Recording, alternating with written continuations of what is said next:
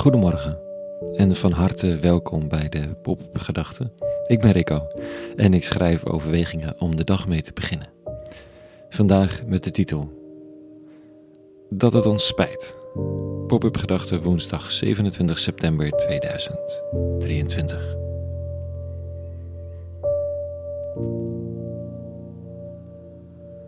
Niet zo'n makkelijke emotie, spijt. Terwijl de christelijke spiritualiteit er vol mee zit. Naast alle mooie woorden over liefde en eeuwigheid en genade en levenskracht. En dat je het allemaal niet hoeft te weten. En meer van dat soort bevrijdende elementen. Ook spijt. En schuld zelfs. Je zou er acuut door afhaken, want wat moet je ermee? Dat gebogen door het leven gaan.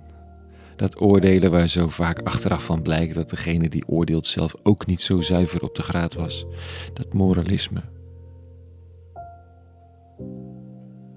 Toch is er in die hele spirituele traditie zoveel ruimte voor spijt, omdat het nou eenmaal nogal behoorlijk een onderdeel van ons leven uitmaakt.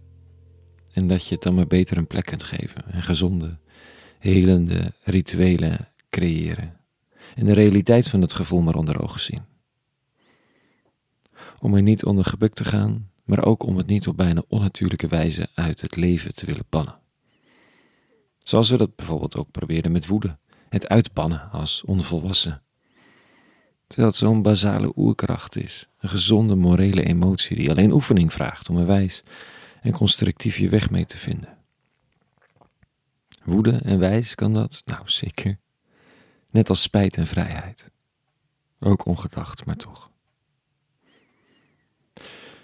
Vandaag een stuk, een lezing van een profeet ver voor Christus, Ezra. In de tijd dat het leven van de natie wankel is en onzeker en de moorreis door iedereen met voeten wordt getreden. Men krijgt kansen als volk, maar lijkt die ook weer te verkwanselen. En dan staat er.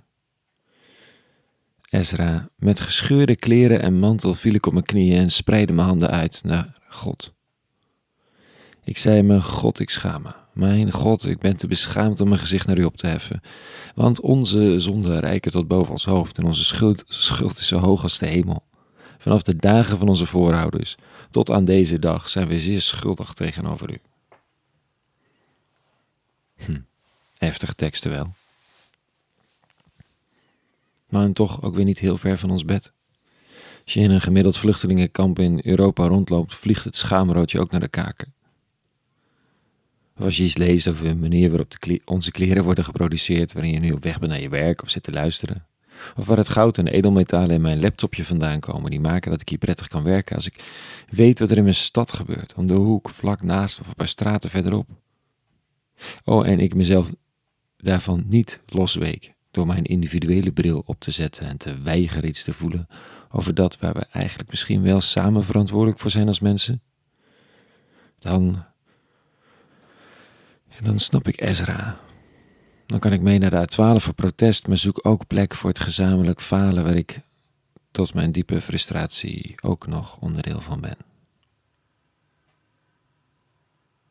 Het helende van de christelijke spiritualiteit is niet dat schuld of spijt of iets wordt weggewuifd. Of dat er andere kandidaten worden gezocht om boos op te zijn omdat zij toch de schuld zijn van dat nare gevoel in mij of van mijn medeplichtigheid. Het helende is dat er een adres is. En dat is niet makkelijk in te voelen in een behoorlijk postreligieuze tijd als de onze. Maar het idee van een eeuwige bron van geduld, van liefde, van vergeving, van hoop en van nieuwe kansen die je spijt in ontvangst kan nemen. Die je angst aan kan horen. In het, we hebben het er God nog aan toe ook zelf naar gemaakt die de hoop aan kan horen dat het anders kan. En de twijfel of de kleine stapjes die mogelijk zijn in je eigen leven wel genoeg zullen zijn. Een macht en kracht achter deze wereld die het falen echt wel kan dragen, zodat je het in de ogen kunt kijken en er niet voor weg hoeft te lopen. Die geen perfectie vraagt in handelen, maar een soort uit één stuk worden in eerlijkheid. De grootsheid van God en de christelijke spiritualiteit kan mijn emoties en mijn zoektocht makkelijk dragen. Ik ben daarin maar een stipje in de tijd. En het kan me zien, vertrouwen, weer op pad sturen, een beetje lichter, met hoop en de ruimte om naar de ander te kijken en mogelijkheden te zien samen.